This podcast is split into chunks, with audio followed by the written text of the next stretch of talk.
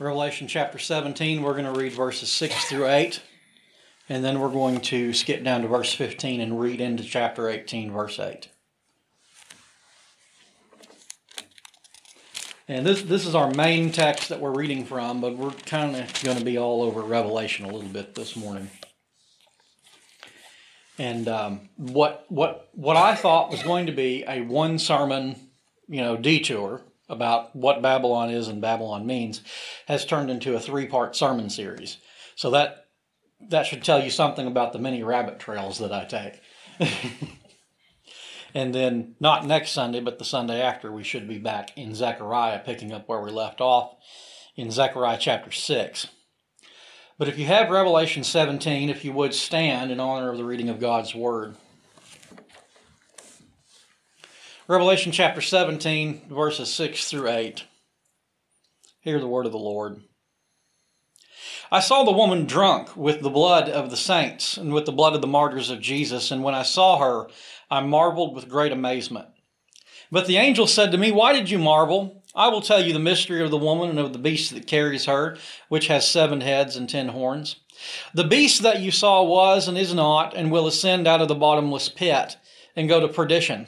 And those who dwell on the earth will marvel, whose names are not written in the book of life from the foundation of the world, when they see the beast that was and is not and yet is. Skip down to verse 15. Then he said to me, The waters which you saw where the harlot sits are peoples, multitudes, nations, and tongues. And the ten horns which you saw on the beast, these will hate the harlot make her desolate and naked, and eat her flesh, and burn her with fire. For God has put it into their hearts to fulfill his purpose to be of one mind and to give their kingdom to the beast until the words of God are fulfilled. And the woman whom you saw is that great city which reigns over the kings of the earth. Down into 18. After these things, I saw another angel coming down from heaven, having great authority, and the earth was illuminated with his glory. And he cried mightily with a loud voice, saying, Babylon the Great is fallen, is fallen, and has become a dwelling place of demons, a prison for every foul spirit, and a cage for every unclean and hated bird. For all the nations have drunk of the wine of the wrath of her fornication. The kings of the earth have committed fornication with her, and the merchants of the earth have become rich through the abundance of her luxury. And I heard another voice from heaven, heaven saying, Come out of her, my people, lest you share in her sins, and lest you receive of her plagues. For her sins have reached to heaven, and God has remembered her iniquities. Render to her just as she rendered to you, and repay her double according to her works in the cup which she has mixed, mix double for her. In the measure that she glorified herself and lived luxuriously, in the same measure give her torment and sorrow. For she says in her heart, I sit as queen, and am no widow, and will not see sorrow. Therefore her plagues will come in one day, death and mourning and famine. And she will be utterly burned with fire, for strong is the Lord God who judges her. This ends the reading of God's word, the word of God for the people of God. Let's pray. Almighty God and everlasting Father, this is your word and we are your people. And Lord, this word comes to us as a shock in some cases. Lord, this word comes to us as something that's hard to understand, and we ask, Father, that you would make it understandable. We ask, Father, that you would make this text intelligible through the lens of the gospel. And we ask it all in your Son's name. Amen. You may be seated. I listened to Revelation chapter 18 this week out of the uh, new te- out of the audio recording of the New Testament that Johnny Cash made. And if you've never listened to the book of Revelation read by Johnny Cash, you really should. He he puts his voice has a way of putting you right there. And we're in Revelation 17 and 18 again this morning, but just a few chapters before in Revelation 13, there is a description of two beasts, and that chapter describes their power and authority over the earth.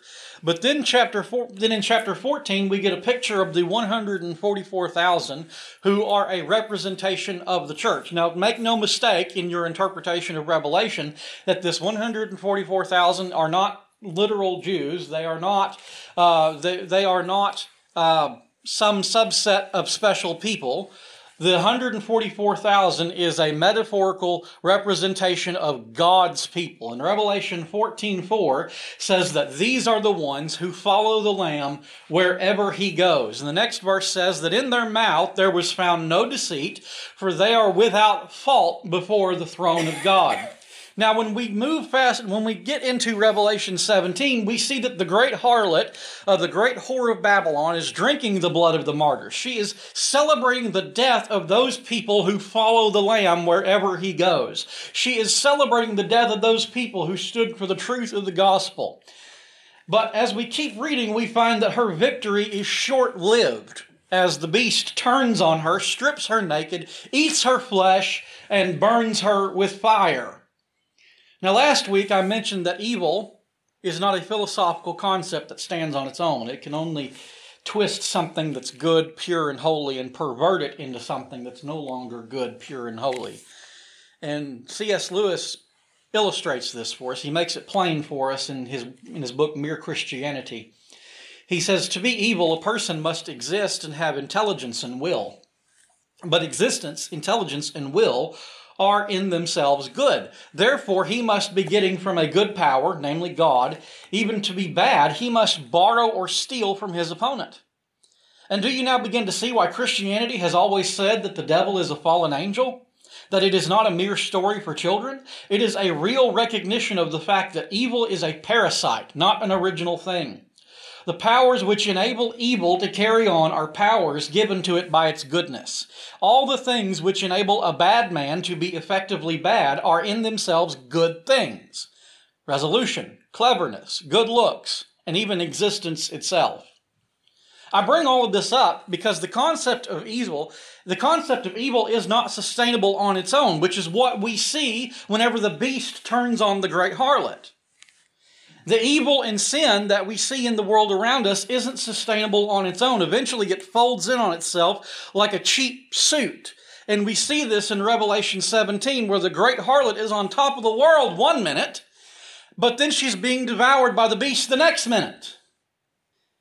Last week we saw how Babylon imitates the bride, and this morning we're going to see how the beast imitates Christ. And then we're going to look at the call to come out of Babylon. And so let's first look at how the beast imitates Christ if you're looking at your outline on the back. Now, if you'll notice, also i I, included an insert from uh, uh, The Returning King, A Guide to Revelation by Vern Poythress. I'll get to this insert in a minute. Uh, but it, but basically, this is this is how Vern Poythress, a Presbyterian theologian, he helps us see how the beast imitates Christ. Vern Poythress provides a pretty extensive list of ways that the beast imitates Christ, and I've, and, and um, you can see there that there's about ten points, and I'm not going to run through all of it. Uh, but I wanted to include I wanted to include that for your help because sometimes you have to defer. Sometimes you, when I say you, I mean me. Sometimes you have to defer to people who are smarter than you are, and Vern Poythress is much smarter than I am. So even though this list contains about 10 points of comparison, I simply want to walk through about three of these points because these are the points that I feel like are pressing the body of Christ the most during this time. Now, we often hear that imitation is a form of flattery, and it is in some cases, but it's not where the beast is concerned. Where the beast is concerned, imitation is a form of blasphemy and mockery. One of the, one of the things that we should uh, assume is that the beast that the woman is riding on in Revelation 17 is the same beast that we see at the beginning of Revelation 13. So I want us to look back at Revelation 13 and see how there's a clear imitation or a clear mockery of Christ. First of all, there's an imitation of the worthiness of Christ's name. At the end of Revelation 13:1, we're told that the beast has seven heads and ten horns, and upon his heads is, upon one of his heads is a blasphemous name. But notice what we see about Jesus in Revelation 19 when he appears. In Revelation 19, what we see is that uh, he is is that John sees heaven standing open and there is before him a white horse. So John sees this white horse whose rider is called faithful and true. Well, that's Jesus. And with justice he wages and with, with justice he judges and wages war. His eyes are like blazing fire, and on his head are many crowns. He has a name written on him that no one knows but himself. And he is dressed in a robe dipped in blood, and his name is the Word of God. And on his robe is and on his robe and on his thigh he has a name written King of Kings and Lord of Lords. That's Revelation 19, 11 through 13, and then verse 16. So in Revelation 13, the beast has blasphemous names written on him, but Jesus in Revelation 19 has holy names written on him. And so we get a glimpse at some of those names. Jesus is called the Word of God. Jesus is called the King of Kings and the Lord of Lords. And so that begs the question if those are the names written on Jesus, what are those blasphemous names written on the beast? Well, what Bryce Morgan tells us is that the names written on the beast are actually similar to the names that Jesus has written on himself, but they're blasphemous because they're attributed to the beast. Bryce Morgan tells us that the opening verse of this chapter reveals that the beast is tattooed with blasphemous names. So, what might these names be? They must have been all the titles of the Roman emperors that they used for themselves. See, the Roman emperors called themselves names like Kyrios, which is Lord, Soter, which is Savior, Divi filius, which is Son of God, Sebastos, which is one to be revered, and even Divus, Deus, and Theos, which all mean God. While most emperors were only deified upon their death, we learn from a historian, Suetonius, that Domitian, the emperor who was reigning at the time when John wrote Revelation, he took it a step farther. He demanded to be deified even while he served in office. And so whenever whenever his soldiers would go around doing his bidding, they would say, Our master and our God bids this done, in reference to Domitian the emperor. Now, you hear all this and think, well, we're too civilized for that now. We don't worship our leaders now. But au contraire. See, this brings up the question well, who's the beast? Is it the Roman Empire? Is it an entity? Is it a person? And the answer to, the, to that question is yes. It's a person, it's an entity, it's an empire. Last week we used Sam Storm's definition of Babylon and said that Babylon is found wherever and whenever there is satanically inspired deception and idolatry. Babylon is the symbol of all worldly entrenched opposition to Jesus Christ. And so the same is true of the beast. The beast is any person or system that endorses the ethics and attitudes of rebellion against Christ. So, what John is seeing in the vision mostly applies to Rome because that was the empire that was doing all of the oppressing at the time. And that's the empire that deified their emperors. They called Caesar the King of Kings and the Lord of Lords. Of course, we don't think we do this in our culture. We think we're too civilized to do such a thing. So let me give you three examples of things that actually occurred within the last few years. Number one, a pastor in Mississippi named Shane Vaughn said on a video that Donald Trump carries the prophetic seal of the calling of God and that Donald Trump is the Messiah of America. Number two, a man named Helgard Mueller wrote a book called President Donald J. Trump, the Son of Man, the Christ. And this is what he said about Trump in the introduction of his book. He said, President Trump is the King of Kings and the Lord of Lords, the Son of Man who will be seated at the place of power at God's right hand and coming on the clouds of heaven. You you have read that correctly. President Donald Trump is the Christ for this age. Now, listen, if that doesn't make your stomach turn, then you need to get right with God. Every year at Dallas First Baptist Church, they have what they call Freedom Sunday on the Sunday before the 4th of July, where they sing patriotic songs about America, and they have a service completely dedicated to the idea that America is the greatest nation on earth. And they usually invite some Republican politician to come and give the message that morning. One year it was Donald Trump, one year it was Mike Pence, another year it's, it's Ben Carson. And when they did their Freedom Sunday service one year, Robert Jeffress, the pastor, actually got up and said, We're not worshiping worshiping America, we're worshiping the God who has blessed America.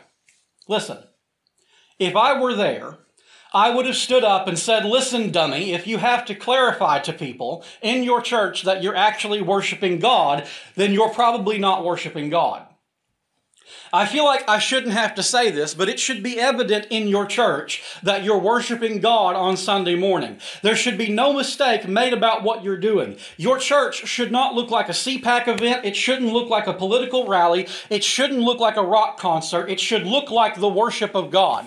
And so whenever you replace sacred music with music that celebrates a world empire, and you replace a gospel message with a political speech that tries to get you to vote a certain way, then you've reached the place of full blown idolatry. Okay? Chris Lindsay is right when he says that we have lost the ability to see the line between, between patriotism and idolatry.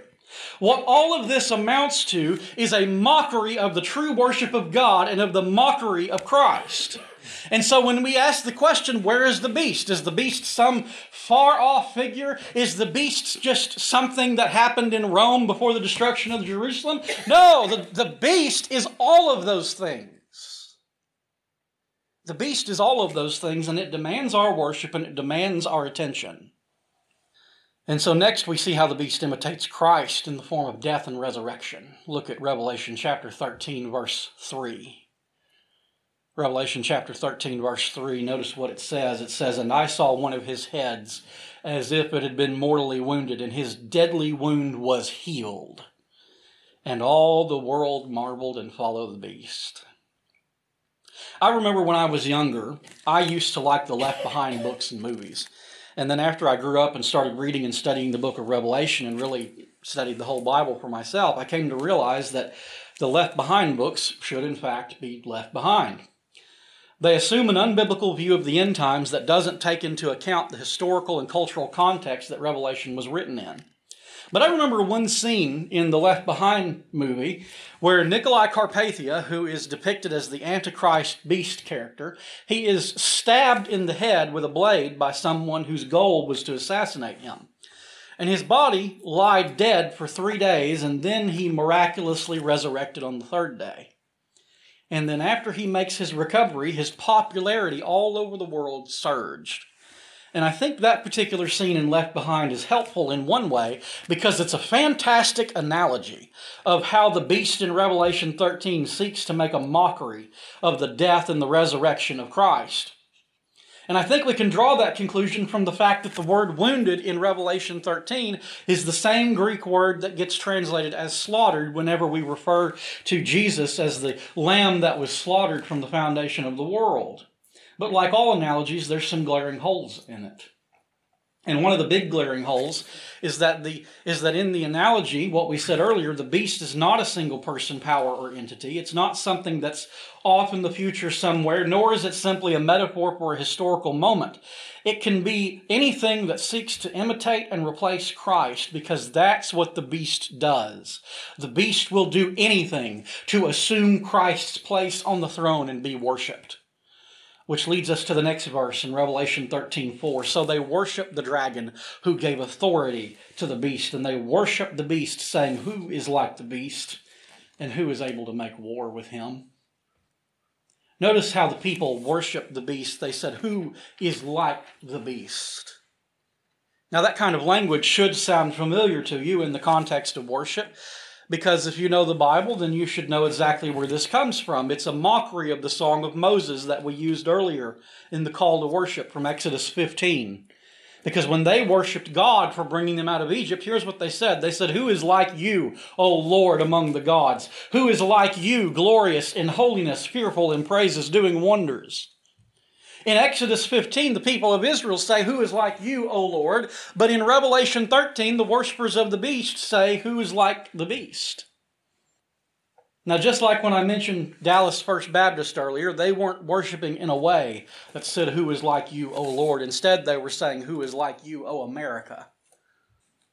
Like the worshippers of the beast say, Who is like the beast? So, what we've seen so far is how the Babylon imitates the bride and the beast imitates Christ. Finally, what we need to see is we need to see this call away from Babylon.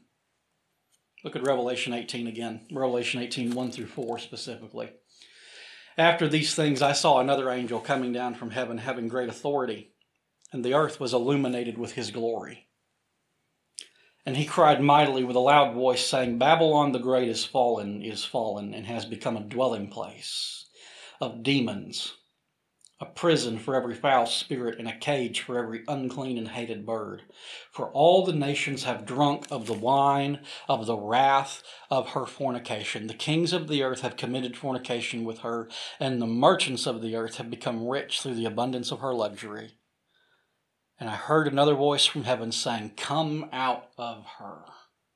Come out of her, my people, lest you share in her sins and lest you receive her plagues.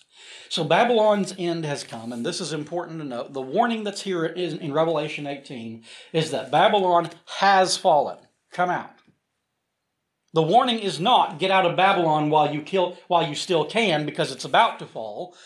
And I think that's interesting. The falling of Babylon is something that is portrayed as either past or present in the text. It's not presented as something futuristic. So, what this tells me is that this is something that we always ought to be seeing. If Babylon is, as we said earlier, worldly entrenched opposition to Christ, then we ought to be aware of the fact that God is constantly calling his people away from worldly entrenchment against Christ. We see this going back to the book of Hebrews. In Hebrews, Paul is preaching to an audience made up primarily of Jews who have professed faith in Jesus as their king and Messiah, and they're living under the persecution of the Roman Empire, and they're living under the persecution of their fellow Jews who don't see Jesus as their Messiah. Now, if the Messiah was just this spiritual Dalai Lama type figure, then no harm, no foul as far as the Romans are concerned. But the problem is that being Messiah means also being king. And so when you've got a culture that worships their kings and emperors as, as gods, like the Roman Empire did, then the idea of another king who comes along is a threat to their rule.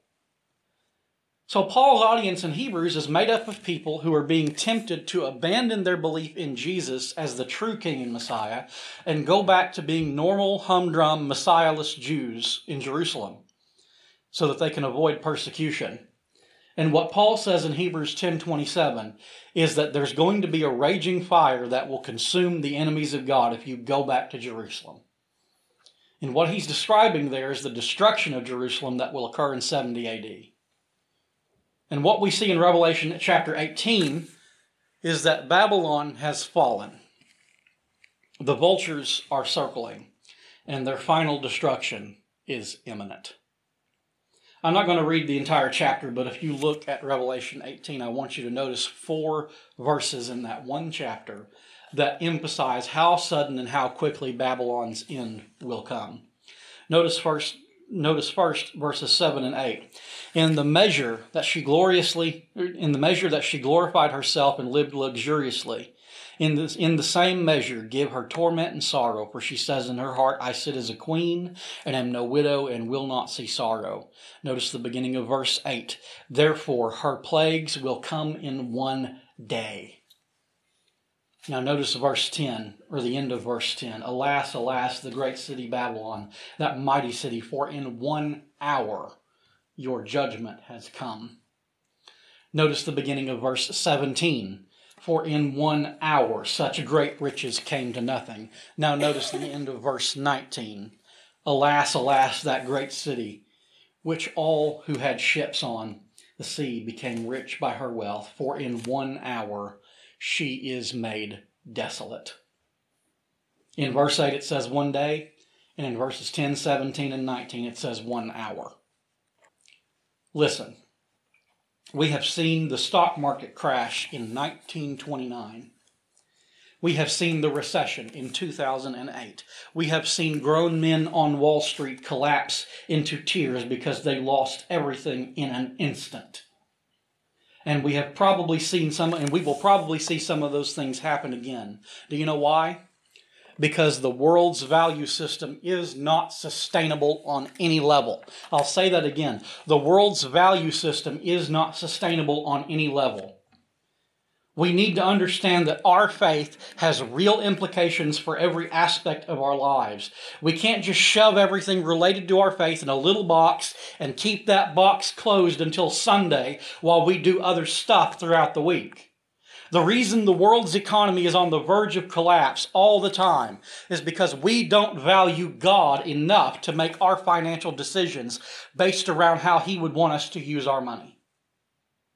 The reason our political landscape is in chaos because we value our own personal agendas, ideals, and traditions more than the values that are proclaimed in the Word of God. That's why when you that's why when you went to the polls in 2020, the top two presidential candidates were either an adulterer or a suspected pedophile. And you say, "Well, I had to vote for somebody." No, you didn't. You could have just stayed home and boycotted both candidates until a candidate came along who, who exemplified biblical morals and principles. But nobody did that because most American Christians value being American more than they value being a Christian. And because they value being American more than they value being a Christian, they're willing to sacrifice more for their American sentimentalities than they are for their Christian beliefs. Let's face it, we're too cozy and comfortable. In Babylonian exile, God's people were under scrutiny because of their faith. But when they were allowed to go back home to Jerusalem, they, they could have, they, when they were allowed to go back home to Jerusalem, they lived in ease and comfort because no one was after them anymore. But they laid the foundations of the temple. And for 14 years, they got too comfortable and they got too cozy. And they got cozy in their nice houses, and their comfort caused them to be utterly useless. And so God started allowing their comforts to dry up. Their money went into a bag with holes. Their crops failed. They didn't get returns on their investments. God dried up their comforts so that He could get their attention, so that they could do what He had called them to do and be the people that He had called them to be. And in, in modern American society, living for God has not placed us under the same scrutiny that God's people were under in Babylon. And we have infinitely more comforts than what they had. And if all their comforts made them ineffective, how much more ineffective are we with all of our comforts? Martyn Lloyd-Jones he said, as I understand it, and it seems to me to be an inevitable piece of logic and interpretation, that there is nothing in God's universe that is so utterly useless as a Christian in name only. In calling us out of Babylon, God also calls for Babylon to come out of us. He calls us out of our pride, our ease, our lust, our anger, our self centeredness, our desire for more, and our misplacement of our values and priorities, and a whole host of other sins. God calls us away from seeing and valuing things the way the world sees and values things. Now, I wanted to end this sermon this morning with a clever story or a lengthy quote from a pastor or theologian who's much more clever than I am. But I feel after going through everything I just went through, the only conclusion I can give you this morning is one that we should always that we should already be familiar with coming out of Ash Wednesday a few months ago. From Joel chapter 2, 13 and 14. Return to the Lord your God Return to the Lord your God, for he is gracious and merciful, slow to anger, and of great kindness, and he relents from doing harm. And who knows if he will not, and who knows if he will turn and relent and leave a blessing behind him. There's nothing left for us to do but turn back to the Lord. Let's pray. Gracious God and Heavenly Father, this is your word and we are your people, and this is hard for some of us to swallow, but it is reality nonetheless. And so, Lord, would you implant this in our hearts and minds and let us be transformed by the power of the Holy Spirit who works your word into our hearts and souls. We ask it all in your Son's name. Amen.